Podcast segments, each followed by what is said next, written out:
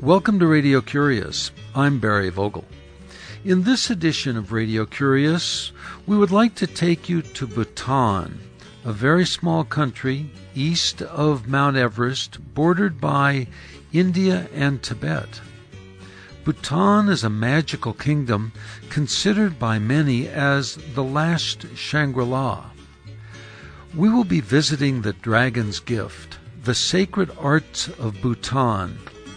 In this program, we have a series of interviews and a series of conversations. We begin first with Therese Bartholomew, the curator of The Dragon's Gift, the Sacred Arts of Bhutan, who helps us to understand what inspired the exhibit and the trials and tribulations of transporting this valuable religious art object collection from the monasteries at the top of the Bhutanese mountains to the city of San Francisco, halfway around the world.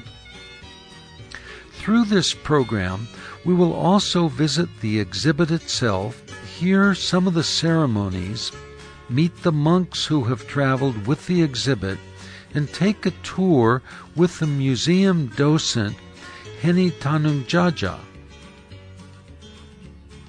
I spoke with Therese Bartholomew from her home in San Francisco, California on March 27, 2009, and began by asking her what makes Bhutan and Bhutanese art so special.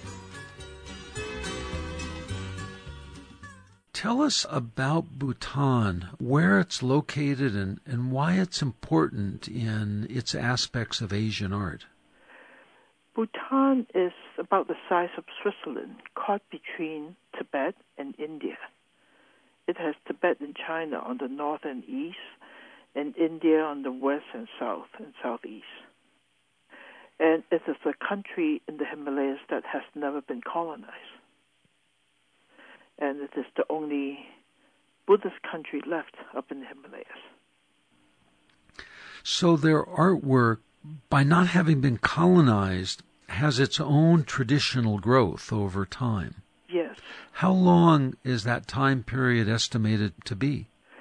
By the 7th century, two Buddhist temples were already built in Bhutan. And by the, F, by the 8th century, it became firmly established.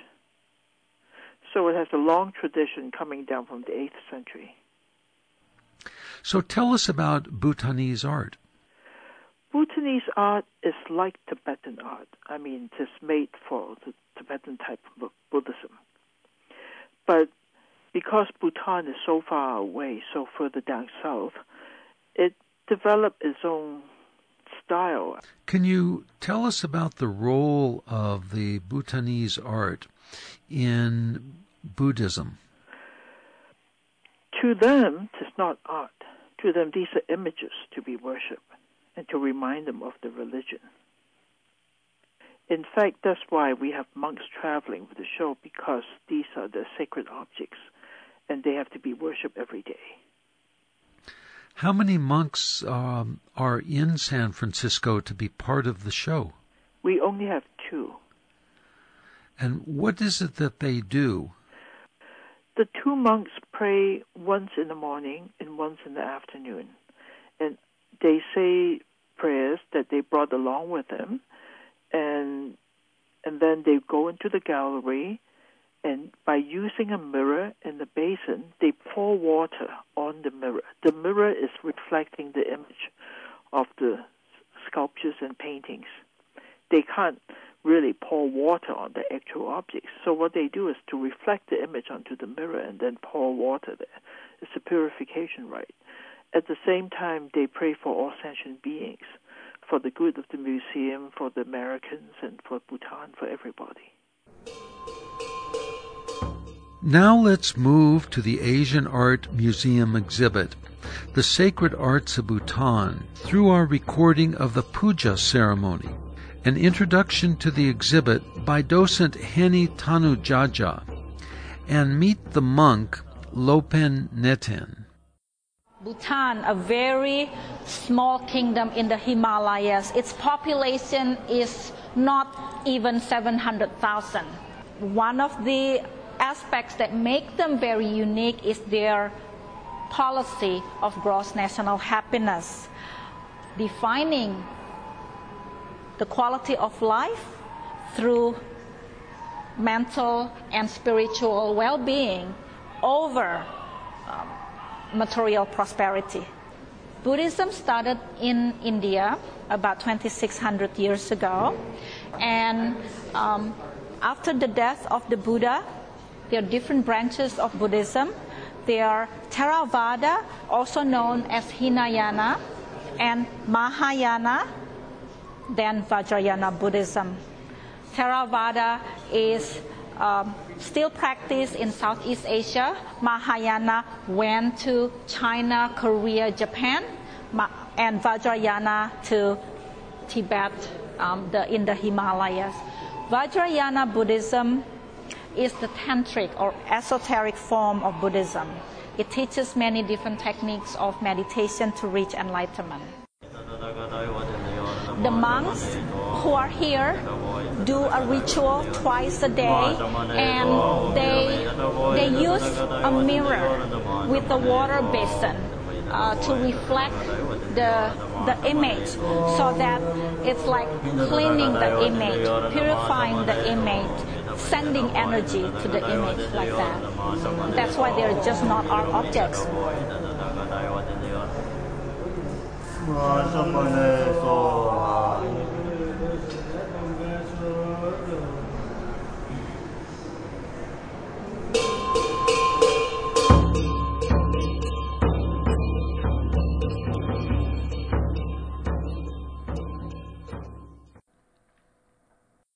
Lopen Neten was born in eastern Bhutan in 1966.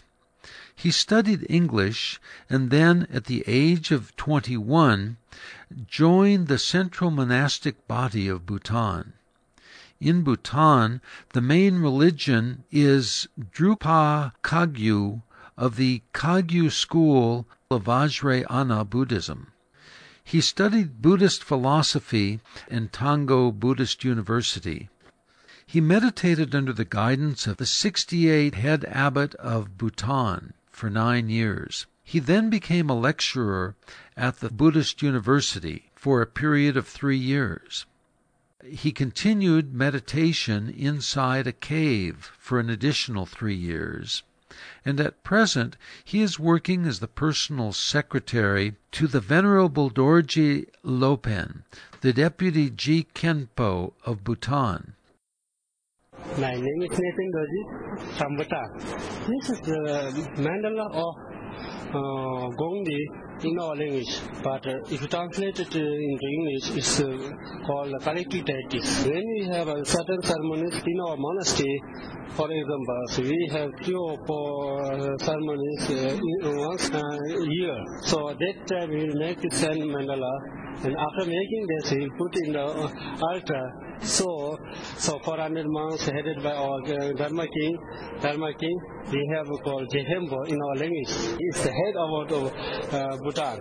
So he uh, led by him, then we'll do a 14 or 15 days ceremonies, and after finishing these ceremonies, uh, we were lined up headed by the head monks. So we'll go to the river and mm, with many prayers, he'll uh, bless this sand uh, and thrown into the river river. So we people are lucky uh, to get the blessings from the Buddha and many high priests and the animals who live in the oceans. There are many animals, big and small, more than the people in the world. So they never receive the blessing from Buddha, either from the priest.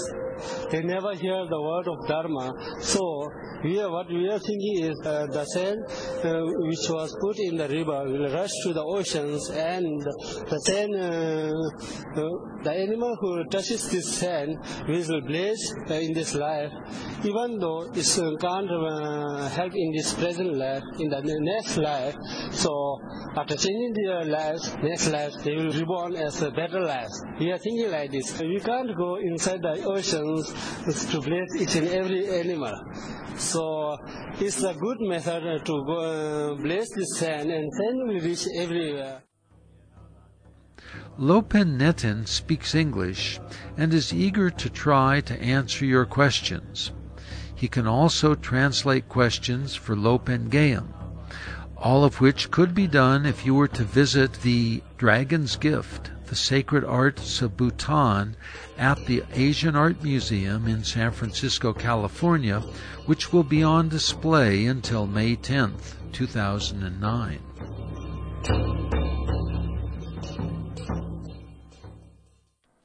Now let us return to our conversation with Therese Bartholomew, the curator of the Dragon's Gift, the Sacred Arts of Bhutan.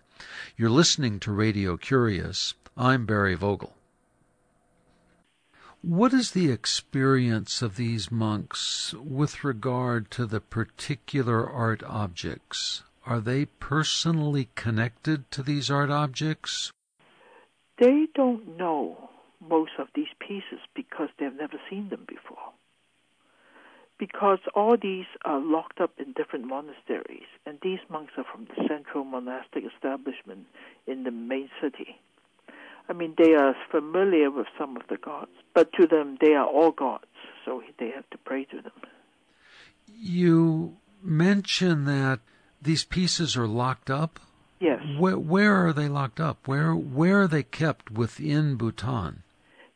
They come from, I would say, 30 or 40 different monasteries scattered all over Bhutan. And inside, because these are all very important objects, they're locked up either in cases or in uh, metal storage uh, cases. And once in a while, they show it to the people coming to the temple, but not all the time. And for example, if you're a tourist going to Bhutan, first of all, you are not even allowed to go to these temples. And secondly, once you go in there, they won't even show these objects to you because there are enough pieces on the altar that you'll be seeing. So, why then were these particular pieces chosen to be part of this uh, international exhibit? When the agreement was signed between the Ministry of Culture and Hawaii, I was the one given permission to look at all the photographs of every object in Bhutan. So I just chose them. I, I chose them for their quality and their uniqueness. And after we have chosen them, then we have to personally go to the temples to check them out, make sure they're in a condition that can be traveled. So I just looked at them. I have no idea where they came from. And once I knew I was horrified because everyone is on top of a hill and physically I can't go to these top, these high mountains. So luckily, Hawaii chose me a very young assistant curator who who did all the legwork for me. And this person went and brought back some of the items, or brought back photographs uh, from uh, which you made your selection. Uh, John Johnston went up and brought them and shot photographs, and I I select again from the photographs that he shot. Were you in Bhutan when um, the final selections were made? I was there every time. I was there to do the final selection. Uh, but then John Johnston stayed there like three quarter of the year, and because he has to personally visit all these temples. So once in a while I will come and then I will select more objects. From what you're telling me, it sounds like Bhutan is not particularly accessible, and within Bhutan, this artwork is not particularly accessible. Can you tell us how they were brought eventually to the international exhibits and particularly uh, to San Francisco? The artworks are definitely not accessible.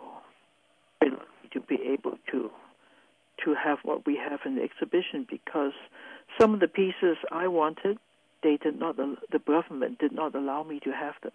For example, all the wrathful protectors of Bhutan were kept back in Bhutan because they feel that once once uh, the, the protectors leaves Bhutan, then who's going to protect Bhutan? And I understand that, so you know, I just choose something else. And taking them down to be conserved is another matter because It is a tiny mountain path, and you have to walk. For example, the very large pieces, they were all carried on the back of the monks or the government servants who came, who, who, who were part of this project. They have to be personally carried down to the city, to the city of Thimphu. There we set up conservation workshop, one for sculptures and one for paintings. And every piece has been worked on and cleaned up. When you say very large, can you give us an idea of how large they actually are? I would say the largest one is about four feet high, and it's solid bronze. Can you imagine somebody carrying that on his back?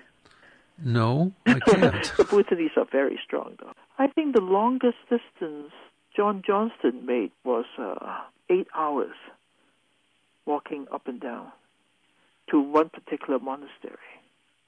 Could you then describe what the objects are that we would be seeing on a visit to the San Francisco Asian Art Museum? There are bronze sculptures that are gilded gold. There are wooden sculptures, uh, just just two, just wood and bronze. I mean wood and metal. And then there are two types of paintings. One that is painted, and the other that is appliqué, meaning pieces of beautiful brocades joined together to make a sacred image. With the background that we have on the unique specialty of the Dragon's Gift, the Sacred Arts of Bhutan, on exhibit at the San Francisco Art Museum until May 10, 2009, let's visit again with Henny Tanugjaja and continue our tour of the exposition. Now I'd like to show you some paintings. Just right there, they are thangkas or hanging scroll paintings made of ink and mineral colors on cotton. And they depict Jataka tales, the numerous, the previous numerous lives of the Buddha. We have Sakyamuni Buddha in the center in the preaching mudra or hand gesture. And we have five rows of stories, two stories in each row, left and right. The Buddha to be accumulated countless merit to create the cause to reach enlightenment. In this particular life, he was a virtuous king who made his neighbor very jealous. He offered anyone who would bring him the head of the virtuous king, half of his kingdom, and his princess. So an assassin volunteered for the task and went to the virtuous king to ask for his head. Without hesitation, he cut off his head and gave it to the assassin. And you see the act depicted here sprouting blood coming out of the Buddha to be. It's just beautiful. It's, it's uh, rainbow, uh, bloody. So each tale teaches a moral story. Now, let's look at more paintings on the other side. Our curators selected um, many different items and wanted to borrow pr- protector images from Bhutan. But the Bhutanese officials said no they said, if you borrow our protector, who's going to protect us? But they said yes to this one. So Therese Bartholomew, our curator, was very happy when she got this thangka. It has a very important deity and also three main protectors of Bhutan. The raven head became a national symbol of Bhutan. It decorates the crowns of Bhutanese kings. Zhabdrung Ngawang Namgyal dreamed before he left Tibet of a raven flying south. So he knew to go to Bhutan and then the raven would protect him in Bhutan and that's how the raven-headed Mahakala became one of the protectors. Now, look at this beautiful image of Padmasambhava. A saint who introduced Buddhism to Bhutan in the 8th century. His name means lotus born. He's also lovingly called Guru Rinpoche or precious teacher. The Bhutanese also call him the second Buddha. He's much, much loved over there. Padmasambhava holds a khatvanga, a trident with three heads of various stages of decay, representing his victory over the three poisons of the mind desire, anger, and ignorance. Look at this vignette here. Padmasambhava is teaching in the land of the demons. The demons are supposed to be scary, but I think over here they're cute. Padmasambhava. I like to show you one wrathful manifestation in a statue, right in this case. Just turn around and look at the statue in the center. That's Padmasambhava as Guru Drakpo Marchen. Guru Drakpo Marchen holds a dorje in his right hand, and his left hand holds a scorpion. Our curator loved to tell a story about the scorpion. She said it almost gave her a heart attack. As all of the objects that needed to be carried down on the back of monks down the hill, this one was also carried down. And they finally reached their destination and they started unpacking. Therese realized the scorpion was missing. She panicked and they looked in the packaging material, they shook everything, and they heard the sound of a, a clang of a metal. Luckily, it was the scorpion. So she gave it to the conservator. Mark, please put this back on. I don't care how, just do it. We need to keep these things intact. Please take a look at these two. They're both decorated with turquoise. I think they're just beautiful. The Buddha sitting in the so called European pose is the future Buddha Maitreya. This is Buddha Aksobhya, one of the five transcendental Buddhas who transform negative mind states into virtues. Do you notice that the color of his body is different than the rest of the statue? It's made of silver. The statue was black when the curator first saw it. In fact, they um, went to the temple to look at something else and they saw this black statue because it was covered in soot from centuries of worship. They didn't know what a jewel they had until the conservator cleaned it up, and this is what we have now. I hope that you get a chance to watch some of the videos later. They are cham dances, which are sacred dances, and Bhutanese learn about Buddhism and their country's history through watching the dances. Okay. In Vajrayana Buddhism, you may have a main teacher, and your main teacher may assign you to a personal deity or yidam as your main meditation practice. You then arise yourself or visualize as the deity. This is the idea of um, deity yoga and the union or yoga in Sanskrit of the mind of the practitioner and the mind of the deity is characterized by non duality. It's a very complex subject, and I'm not going to touch it. And with this, I thank you so much for your attention and interest. You've been very kind. Thank you. Thank you. One day you'll go to Bhutan, one day I'll go to Bhutan too.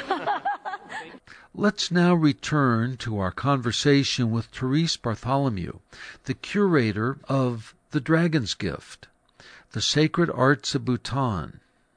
You're listening to Radio Curious. I'm Barry Vogel. Bhutan, being in the Himalayas, uh, puts it at a fairly high altitude. Yes. How high is that? The cities are like 8 to 10,000 feet. I have walked up to temples at 14,000 feet, and there are even higher ones. I think the importance of this show is that even if you go to Bhutan as a tourist, you may not be able to see these objects again. Because it's not the policy to show any tourists coming into the temple their precious objects. So this is the one and only chance for us to see it. Well, Teresa Bartholomew, Curator Emeritus of the Himalayan Arts and Chinese Decorative Arts at the Asian Art Museum in San Francisco, California.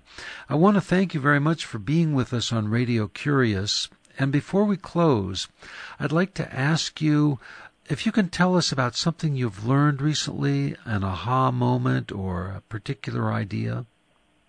It's mainly uh, I have not realized how beautiful the textiles are in the exhibition.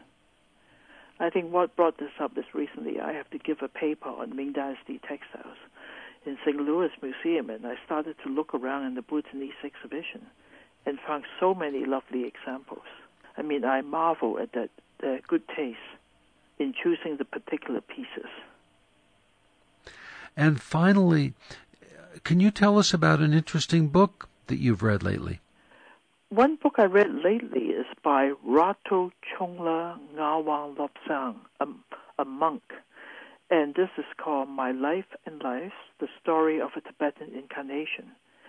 Uh, what is wonderful about this book because it has been edited by Joseph Campbell, so it's really readable.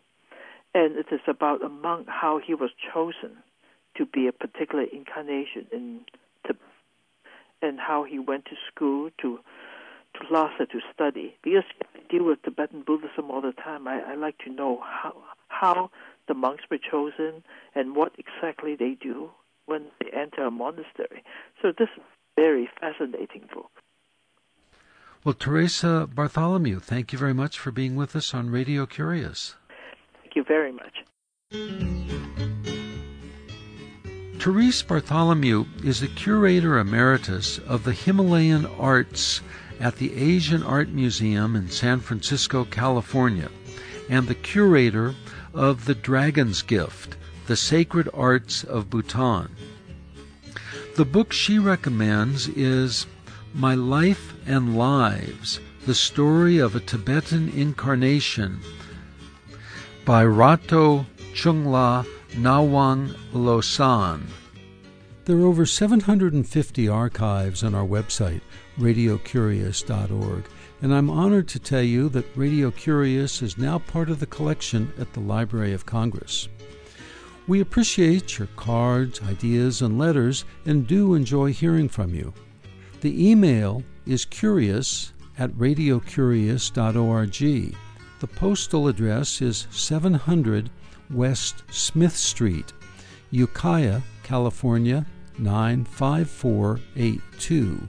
The phone is 707 621 5075. Ignacio Ayala is the assistant producer. I'm host and producer Barry Vogel. Thank you for listening.